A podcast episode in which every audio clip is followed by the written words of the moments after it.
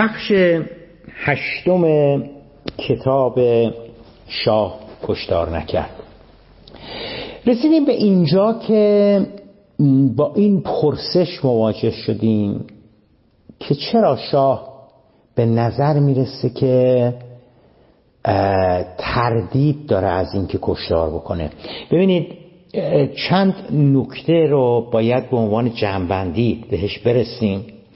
یه وقت هست یه رهبری کشتار نمی‌کنه چون دموکراسی خواه هستش چون آزادی خواه هستش چون به, به, به, به برخورد با مخالفینش اعتقاد نداره.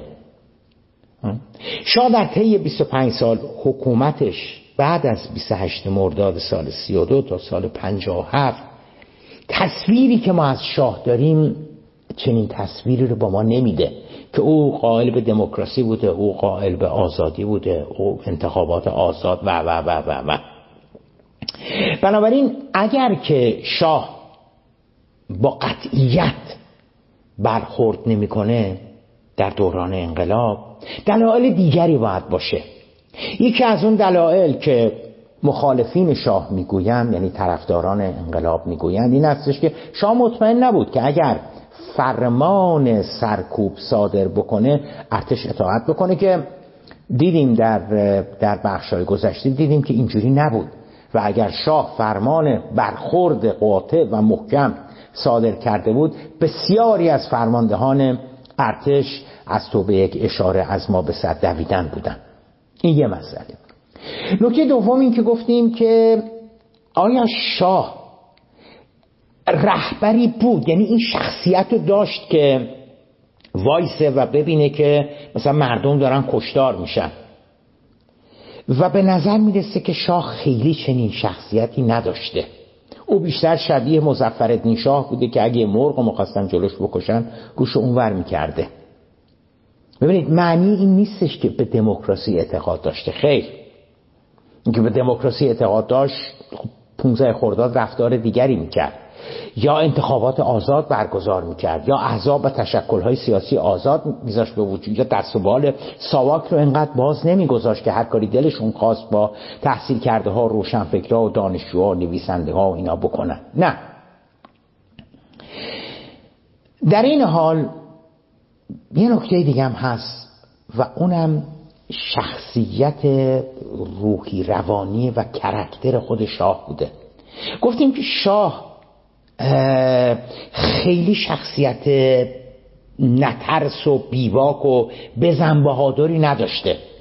یعنی مثل بشار اسد نبوده مثل صدام حسین نبوده مثل پولپوت نبوده مثل استالین نبوده مثل اسامه بن لادن نبوده مثل ابوبکر بغدادی نبوده که خیلی راحت بتونه مثلا ببینی که هزاران نفر کشته بشن و ککش هم نگزه. نه. این, این, این, این, این وضعیت رو نداشته شاه. شاه اینجوری نبوده از نظر روحی. در این حال در این حال ما یکی دو تا رفتار سیاسی از شاه داریم می‌بینیم که نشون میده که آدم مرددی بوده. آدم آدم خیلی با جسارت و شهامتی نبوده. تو تو تو جریان کودتای 28 مرداد دیدیم که علا رقمی که متنفر بود از مصدق علا رقمی که هیچ اعتقادی به ملی شدن نفت نداشت علا رقمی که چش نداشت مصدق رو ببینه ولی حاضر نمیشه که علیه مصدق اقدامی بکنه. تا سرانجام آمریکایی‌ها هلش میدن آمریکایی‌ها و انگلیسی ها هلش میدن که علیه مصدق اقدام بکنه مصدق رو عزل می‌کنه و سپهبد زاهدی رو نصب می‌کنه و بعد هم انقدر نگران بوده که پرواز می‌کنه میره کلاردشت و بعد که اون اون اون دو تا حکم به جای نمی‌رسن و موفق نمیشن میره بغداد و بعد هم میره روم که حالا بعد کودتای 28 مرداد اتفاق میفته و بعد برمیگرده میاد.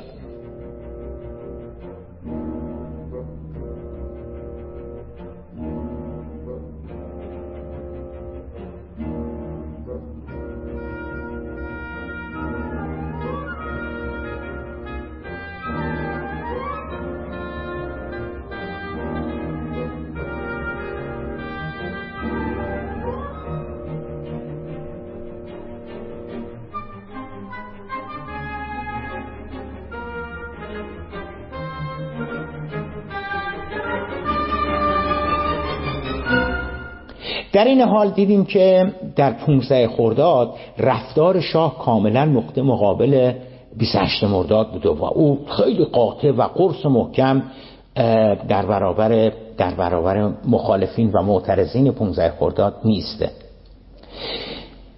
بعد رسیدیم به اینجا که پس به نظر می‌رسه که شاه یک تردیدها یک ملاحظاتی داشته.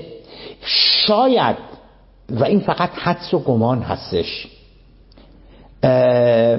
شاید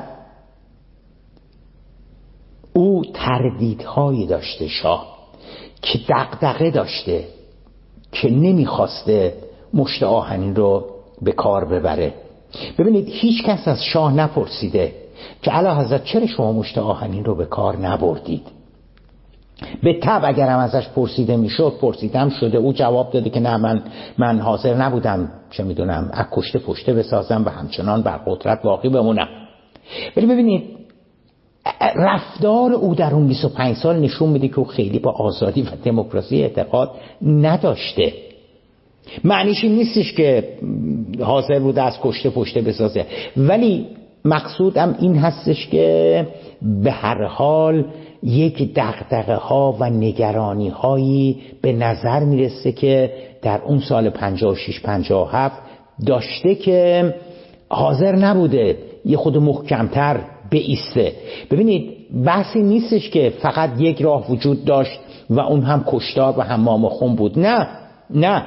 بعد از 17 شهریور اگر اگر اگر اون قاطعیت و قطعیت بدون اینکه کشتاری هم صورت بگیره در خیابان ها وجود می داشت و و و عوامل عوامل فرمانداری نظامی واقعا اجازه نمی‌دادن که تظاهرات بیاد. حالا دانشگاه تهران هم یه ماه میبستن یه هفته میبستن ده هفته میبستن و اون اون قاطعیت رو ما به هیچ وجه از شاه نمی‌بینیم. ببینید فقط بحث کشتار نیست. اون قاطعیت رو در برخورد با بحرانی که به وجود آمده بود در برخورد با مخالفین ما از شاه نمی‌بینیم. بنابراین رسیدیم به اینجا که چه عواملی بوده که شاه رو نگران کرده بوده. شاه رو یه حالت یه حالت تردید توش در برخورد ما مخالفین به وجود آورده بوده. نخستین عامل به وجود آمدن تردید و احساس بلا تکلیفی در شاه نسبت به رئیس جمهور جدید آمریکا یعنی آقای جیمی کارتر و دولت او بود. ببینید داریم میگیم چی باعث شده بود که شاه یه خود خیلی دیگه محافظه کار بشه و حاضر نشه در برابر مخالفین بیسته. یکیش جیمی کارتر و دموکرات ها بودن که حالا از نیمه دوم سال 55 دی دی سال 55 وارد وارد کاخ سفید شدن. بعدا در این مورد بیشتر توضیح خواهیم داد. اما آن اعتماد و پیوندهای مستحکمی که میان محمد رضا شاه و رهبران جمهوری خواه آمریکا بالاخص در دوران زمامداری ریچارد نیکسون به وجود آمده بود. با آمدن جیمی کارتر در دیماه 1355 تکان شدیدی خورد. تأکید کارتر دولت جدید آمریکا بر روی حقوق بشر و محدودیت فروش تسلیحات به ایران برای شاه غیر قابل تصور بود. شاه در ابتدای سیاست ها... شاه در ابتدا سیاست های کارتر را خیلی جدی نگرفته. و تصور می‌کرد شعارهای انتخاباتی بوده. این چیزهایی که کارتر در دوران انتخابات می‌گفت در خصوص احترام به حقوق بشر رعایت حقوق بشر پروال به دیکتاتورها نخواهیم داد نظام های دیکتاتوری دیگه دیگه نمی‌تونن مثل سابق و قصه تصور شاهین بودش که اینا رو حالا کارتر داره میگه در دوران انتخابات. وقتی وارد کاخ سفید بشه واقعیت ها واقعیت ها او رو وادار می‌کنه که مثل مثل مثل چه می‌دونم مثل ریچارد نیکسون رفت مثل جرارد فورد رفتار بکنه.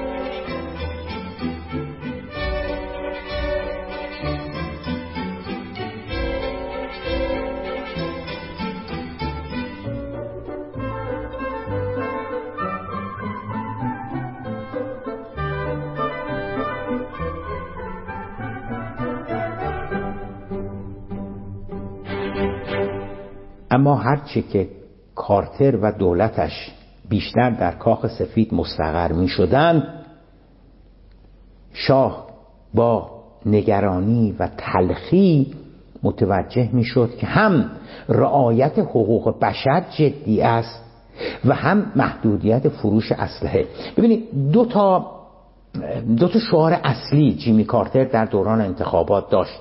یکیش این بودش که یکیش همون رعایت حقوق بشر احترام به حقوق بشر. دیگریش این بودش که ما حاضر نیستیم یا ما نبایستی یا این کار اخلاقی و درست نیست که ما صرف نظر از ذات رژیم ها اوورت بهشون اسلحه بفروشیم. به عربستان بدیم به شیلی بدیم به ایران بدیم به این بدیم به اون بدیم. هر کی هرچی خواست بهش بفروشیم بدون در نظر گرفتن کارنامه اون رژیم ها اون حکومت ها اون کشورهایی که داریم بهشون اسلحه میفروشیم باید کارنامه حقوق بشرشون رو رعایت بکنیم باید در نظر بگیریم. اینم شعار دوم انتخاباتی جیمی کارتر بود. حالا داریم میگیم که شاه در ابتدا فکر میکردش که اینا شعار تبلیغات انتخاباتیه اما هر قدر که از مستقر شدن جیمی کارتر داره در کاخ سفید میگذره مثل که یواش یواش داره متوجه میشه که نه مثل این که اون دوتا دوتا شعار اصلی حقوق بشر و فروش در نظر گرفتن کارنامه حقوق بشر برای فروش تسلیحات آمریکایی داره شاه متوجه میشه که نه مثل این که اینا اینا جدی هستن. شعارهای نظیر این شعارها رو حالا دموکرات ها جیمی کارترینا در موقع انتخابات می‌دادن. ویتنام دیگر هرگز. پینوشه دیگر هرگز. حالا شاه داره متوجه میشه که این شعارها فقط در دوران انتخابات نبوده.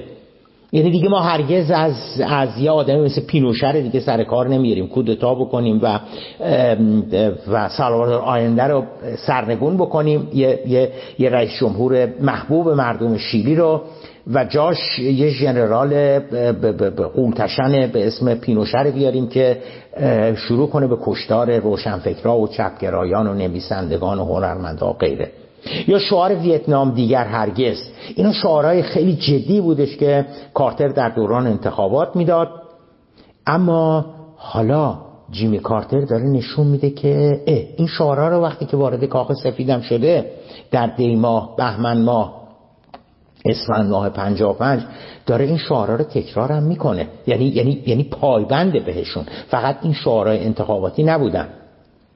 این شعارها و سخنرانی های رهبران جدید آمریکا عمق نگاه منفی و منتقدانه مسئولان جدید کاخ سفید را نسبت به زمامدارای قبلی آمریکا و سیاست های جمهوری خواهان در عصر نیکسون کیسینجر یعنی متحدین صمیمی شاه نشان می‌دادند.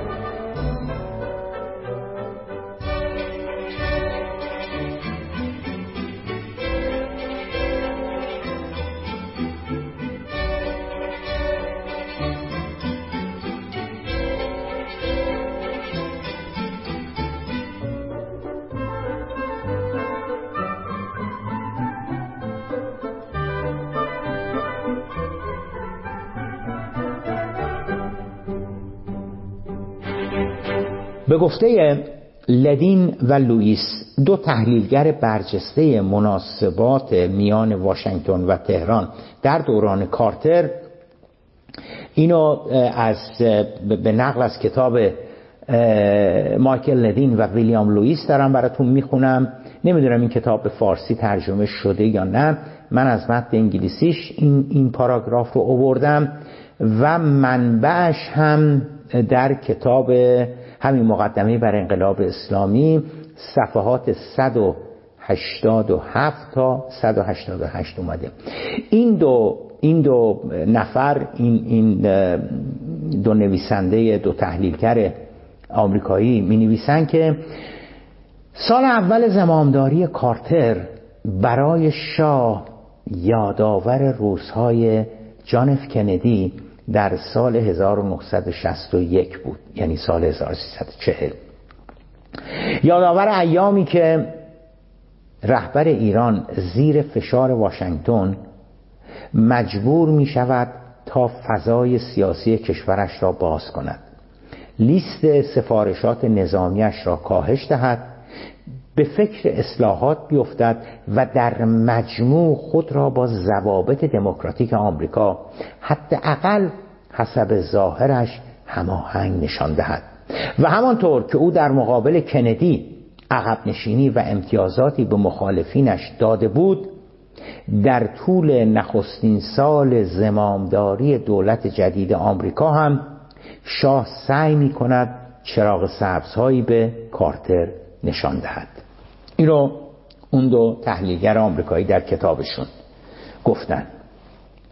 اگر شاه هنوز تردیدهایی در سیاستهای جدید دولت آمریکا می داشت سخنرانی های کارتر و شماری از اعضای برجسته دولتش یکی پس از دیگری در همان ابتدای کار یعنی نیمه دوم سال 1355 شاه را با نگرانی و دلخوری متوجه واقعیت های جدید آمریکا می نمود به عنوان مثال کارتر در یکی از نخستین نوتهایش در بعد به ورود به کاخ سفید سخنانی می‌گوید که فقط می‌توان تصور کرد چه احساسی به شاه در تهران از شنیدن آن سخنان دست می‌دهد. نقل قول. جیمی کارتر میگه که آمریکا میبایستی از روابط نزدیکی که با رژیم های دیکتاتوری در گذشته داشته فاصله بگیرد. واشنگتن همچنان میبایستی از سیاست دادن کمک های پنهانی به حرکت های مخفیانه و حرکت های دست راستی در کشورهایی که جنبش های آزادی خواهانه و چپگرایانه در آنها قوت گرفتن پرهیز کند به نقل از کتاب زیبا کلام صفحه 173 می‌فهمیم کارتر چی داره میگه؟ کارتر داره میگه که ما نمی‌تونیم دیگه مثل گذشته با رژیم های دیکتاتوری همکاری داشته باشیم. ما نمی‌تونیم به رژیم های دیکتاتوری کمک بکنیم. اون کاری که در گذشته می‌کردیم حداقل در زمان نیکسون کسینجر می‌کردیم که جریانات آزادی خواهانه و چپگرایانه و روشنفکرانشون رو سرکوب بکنن. یعنی ما این کارا رو در گذشته می‌کردیم. اما الان دیگه نمی‌خوایم اون کارا رو بکنیم. هنوز شاه از زیر ضربه این سخنرانی به در نیامده بود که کارتر در نطق دیگری چند هفته بعد ضربه دوم را وارد می سازد کارتر در اون سخنرانیش میگه نقل قول. ترس مفرط از کمونیسم در گذشته فکر ایالات متحده را درگیر و مشوش کرده و به همکاری و حمایت از دیکتاتورها در اطراف و اکناف دنیا سوق داده بود. اما آمریکا دیگر نباید از کمونیسم حراسی داشته و به حمایت از دیکتاتورها ادامه دهد. صفحه 189 کتاب مقدمی بر انقلاب بنده منبعش اومده. خب ببینید اینا رو وقتی رئیس جمهور آمریکا داره میگه میشه میشه آدم تصور بکنه که شاه وقتی اینا رو میشتوه چه حالی بهش دست میده. چون شاه دقیقا مستاق اون چیزهایی هستش که کارتر داره میگه. قطعا شاه مقصودش قطعا کارتر مقصود شاه نبوده. اما شاه چه بخوان شاه چه می‌خواست چه نمی‌خواست مشمول این کسانی که مورد خطاب کارتر هستند داره قرار می‌گیره دیگه. اونجایی که میگه که ترس از کمونیسم باعث شده بودش که ما از رژیم های دیکتاتوری و سرکوبگر حمایت بکنیم. خب مثلا کیو داره میگه؟ فنلاند داره میگه نروژ داره میگه هند داره میگه ژاپن داره میگه. قطعا رژیم های مثل رژیم ایران رو داره میگه دیگه. به نظر نمی‌رسد نیاز چندانی به توضیح باشد. که چنین سخنانی چه تلاطمی در شاه کمتاقت در شاه نگران و در شاه محافظه کار ایجاد می کردن. او که حالا نسبت به دوران کندی از قدرت اقتدار و ثروت خیلی بیشتری برخوردار شده بود در عین حال عصبانیت و نارضایتیش را از واشنگتن پنهان نمی سازد در مصاحبهش با سردبیر روزنامه نیوزویک خشمش را شاه آشکار می سازد خبرنگار که متوجه عصبانیت و پریشانی شاه از کارتر شده از وی می‌پرسد علا حضرت از وقوع چه حوادثی در آینده بیمناک هستند؟ یعنی سردبیر نیوزوی که اومده تهران داره با شاه مصاحبه می‌کنه وقتی این عصبانیت و دلخوری و ناراحتی شدید شاه رو از دولت جدید آمریکا جیمی کارتر می‌بینه به شاه میگه که مثلا چه شما انقدر ناراحت هستین؟ نگران چی هستین؟ شاه که نمی‌خواسته مستقیما سیاست های آزادی خواهانه و حقوق بشر کارتر را مورد حمله قرار دهد به سر وقت دیدگاه های همیشگیش در مخالفت با دموکراسی غربی می رود این پاسخ شاه هستش به, به, به نیوزویک که علا حضرت چی نگران هستیم. شاه میگه که اگر وضع در غرب به همین منوال ادامه یابد زودتر از آنچه که فکر می‌کنید اجتماعات غربی در زیر ضربات چکش فاشیزم و کمونیسم متلاشی خواهند شد. به نقل از روزنامه رستاخیز 18 آبان 1356 یعنی وقتی که نیوزویک به سردبیر نیوزویک به شما میگه الان از چی نگران هستین؟ چی باعث دلخوری شما از کارتر شده؟ علا میگه از این که از اینکه اگر شما واقعا بخواین به, دموکراسی ادامه بدید و دموکراسی رو پروال بدید و و و و و اجتماعات غربی یعنی آمریکا و سایر کشورهای غربی در زیر چکش ضربات فاشیسم و کمونیسم متلاشی خواهند شد.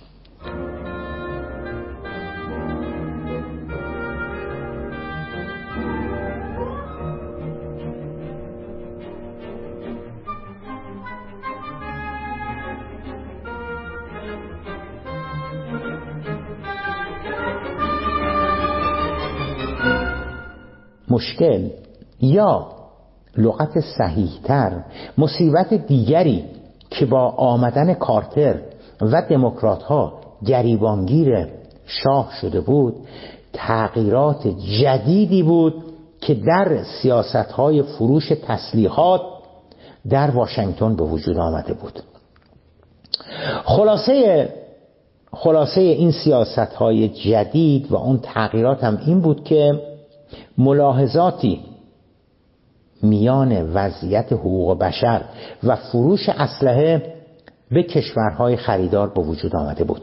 ببینید تا قبل از کارتر تا قبل از کارتر مهم نبودش که عملکرد اون رژیمی که داره از آمریکا تیر و توپ و تانگ و تفنگ می‌خره تیاره می‌خره فانتوم می‌خره مهم نبودش که از نظر حقوق بشر وضعیت اون کشور اون رژیم چجوری هستش. اما حالا کارتر داره میگه که ما اگر قرار بشه که به یک کشوری اسلحه بفروشیم باید کارنامه حقوق بشر اون کشور رو هم در نظر بگیریم. حالا بگیم قلابی داره میگه بگیم دروغ داره میگه بگیم واسه چه می‌دونم اون چیزایی که ایرانیا میگن. به هر حال این چیزی هستش که کارتر داره میگه. مقامات کاخ سفید سراحتا اعلام کرده بودند که صدور یا فروش تسلیحات به کشورهایی که پرونده نامطلوبی در حقوق بشر دارند متوقف خواهد شد. یکی از مقامات نزدیک به کارتر در همان ابتدای کار خیلی سریح و بیپرده اظهار می دارد این حکومت یعنی حکومت کارتر متفاوت با گذشته است. اگر شاه فکر می کند که او می تواند همچون گذشته هر چرا که می خواهد در زمینه فروش تسلیحات به دست آورد باید خود را برای دریافت یک شک بزرگ آماده کند. منبعش صفحه 172 کتاب انقلاب اسلامی زیبا کلام. از وقت بعد شاه هر دوی این سیاست های کارتر یعنی هم سیاست حقوق بشرش و هم محدودیت فروش تسلیحاتش در بدترین زمان ممکنه برای ایران به اجرا گذارده شده بودند. هیچگاه در طول سی و هفت سال سلطنت شاه حجم نیازها حجم سفارشات تسلیحاتی ایران به میزان عواست دهه 1350 سنگین نشده بود. واقعا عواست دهه 1350 چون درآمدهای نفتی ایران هم به شدت بالا رفته بود اصلا لیست خریدهای شاه از آمریکا اصلا پایان نداشت. ایزن وضعیت حقوق بشر. هم به واسطه شروع مبارزه مسلحانه درست در زمان به روی کار آمدن جیمی کارتر ایران در بدترین وضعیت موجود قرار گرفته بود. یعنی اون دو تا چیزی که مد نظر دولت جدید آمریکا بود در بدترین زمان ممکنه واسه, واسه ایران بود. ایران هم حجم وحشتناکی سفارشات تسلیحاتی به آمریکا داده بود اواسط دهه پنجاه. و هم وضع کارنامه حقوق بشر ایران اواسط دهه پنجاه بدترین بود. خدمتتون عرض کردم دیگه امنستی اینترنشنال و سازمان های مختلف که, که در زمینه حقوق بشر کار می‌کردن واقعا ایران در لیست سیاه بالای ناقضین حقوق بشرشون بود.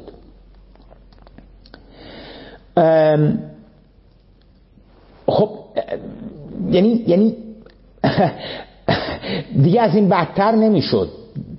می‌دونی جیمی کارتر اگه ده سال پیش اومده بود یا ده سال بعد اومده بود شاید انقدر مصیبت بار نبود. اما جیمی کارتر زمانی اومده که هم وضع حقوق بشر ایران وحشتناک هست هم فهرست بلند بالای خریدای ایران از واشنگتن. با روحیه محافظ کارانی که ما از شاه میشناختیم او, او یقینا حاضر نمی‌شد بیگدار به آب بزنه. یعنی به هیچ وجه شاه روحیه ای نداشت که بگه که گور بابای آمریکایی یا رئیس جمهور آمریکا کیه. من مثلا اینا نه همون جوری که در برابر کندی یه مقداری شاه فروکش کرده بود فضای باز سیاسی کرده بود علی امینی رو سر کار آورده بود صحبت اصلاحات ارزی کرده بود و غیره. مطبوعات یه مقداری آزاد شده بودن جبهه ملی اجازه به فعالیت بهش داده شده بود. اینها الان هم به نظر می‌رسه که شاه یه همچی وضعیتی رو داره پیدا می‌کنه و حاضر نیست قرص و محکم در برابر کارتر بیسته بگه که نه هر کاری می‌خوایم بکنیم بکنیم. ما ما این این سیاست هامون ادامه خواهیم داد. برعکس برعکس شاه سعی می نماید دست به عصا گام برداشته سیاست صبر و انتظار در پیش بگیرد و حتی امکان اقداماتی انجام ندهد که در همان ابتدای کار باعث ایجاد کدورت میان تهران و واشنگتن شود. عامل دومی که باعث می شد شاه در تصمیم به اعمال مشت آهنین احتیاط کرده و نزدیکش نشود تنهایی شاه بود. شاه اساسا به واسطه مجموعه از ویژگی های شخصیتیش از جمله بیاعتمادی به دیگران و درونگرا بودن دوست همدم یار یاور و مشاورین نزدیک فراوانی نداشت. فلواقع درستتر آن است که بگوییم اساسا محرم نداشت. با کسی محرم نبود شاه. با کسی چه می‌دونم رفاقت گرما و گلستان نداشت. سخنی به اغراق نرفته. اگر گفته شود که در طول زندگیش تنها امیر اسدالله علم و با مقدار زیادی فاصله دکتر منوچهر اقبال دو شخصیتی بودند که توانسته بودند به شاه نزدیک شوند.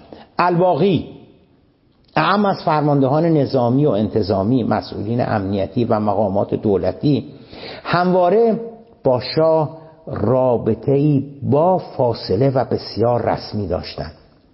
به عبارت دیگر شاه به هیچ کدام اجازه نمی‌داد که از یک حد و حدود معینی جلوتر بیایند این قاعده کلی شامل امیر عباس هویدا که 13 سال نخست وزیر شاه بود هم می‌شد. حتی رابطه شاه با اعضای خانوادهش از جمله همسرش شهبانو فرح پهلوی فرزندان خواهران برادران و وابستگان هم بسیار رسمی می بود یا دست کم روابطش با آنان را نمی توانیم گرم و صمیمانه توصیف نماییم. شاه حتی با شهبانو هم در خصوص مسائل سیاسی و مهم مملکتی چندان گفتگو نمی کرد.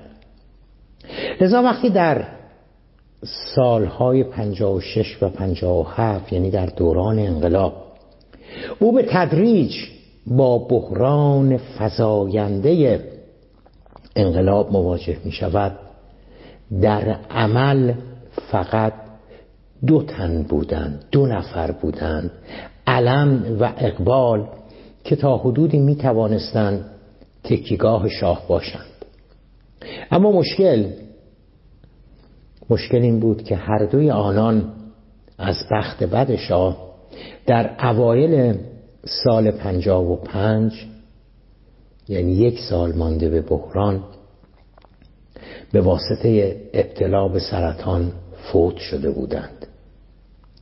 بنابراین می‌توان گفت که شاه عملا و در تمام دوران دشوار بحران انقلاب دست تنها بود. نظامی که خودش ایجاد کرده بود در طی اون سی و هفت سال یعنی اعتماد نکردن به هیچ کس سوء زن داشتن به هر کس حالا متاسفانه در بحرانی ترین مقطع تاریخ زندگی سیاسی و سلطنت شاه یقه او را گرفته بود. حالا البته ما می‌تونیم بحث بکنیم بگیم که علت اینکه شاه به کسی اعتماد نمی کرد اجازه نمی‌داد کسی بهش نزدیک بشه حتی همسرش در خصوص مسائل سیاسی و اجتماعی و حکومتی و امنیتی و غیره علتش چی بوده؟ در ذات خود شاه اینجوری بود شخصیتش اینجوری بود. حوادث و رویدادهایی که در طی آن سی و هفت سال اتفاق افتاده بود باعث شده بود که او به کسی حوث حوث اعتماد نکنه. ببینید ببینید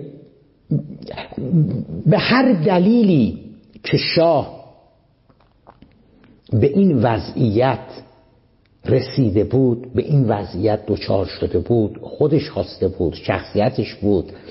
تجربه اون سی و هفت سال باعث شده بود که او هیچ کس اعتماد نکنه.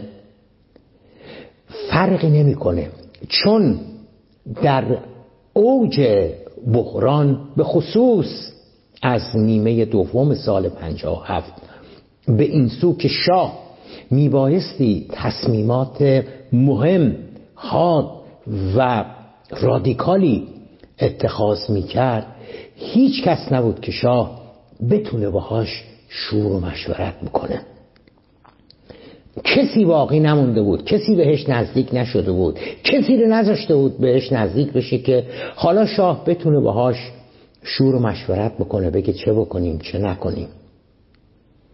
اون دو نفر یعنی اقبال و علمم هر جفتشون اوایل سال یا نیمه اول سال 55 یعنی حدود یک سال کمتر بیشتر قبل از اینکه بحران شروع بشه فوت شده بودن. عامل سوم که بیماری شاه است رو اجازه بدید که در بخش بعدی به استحضارتون برسونم.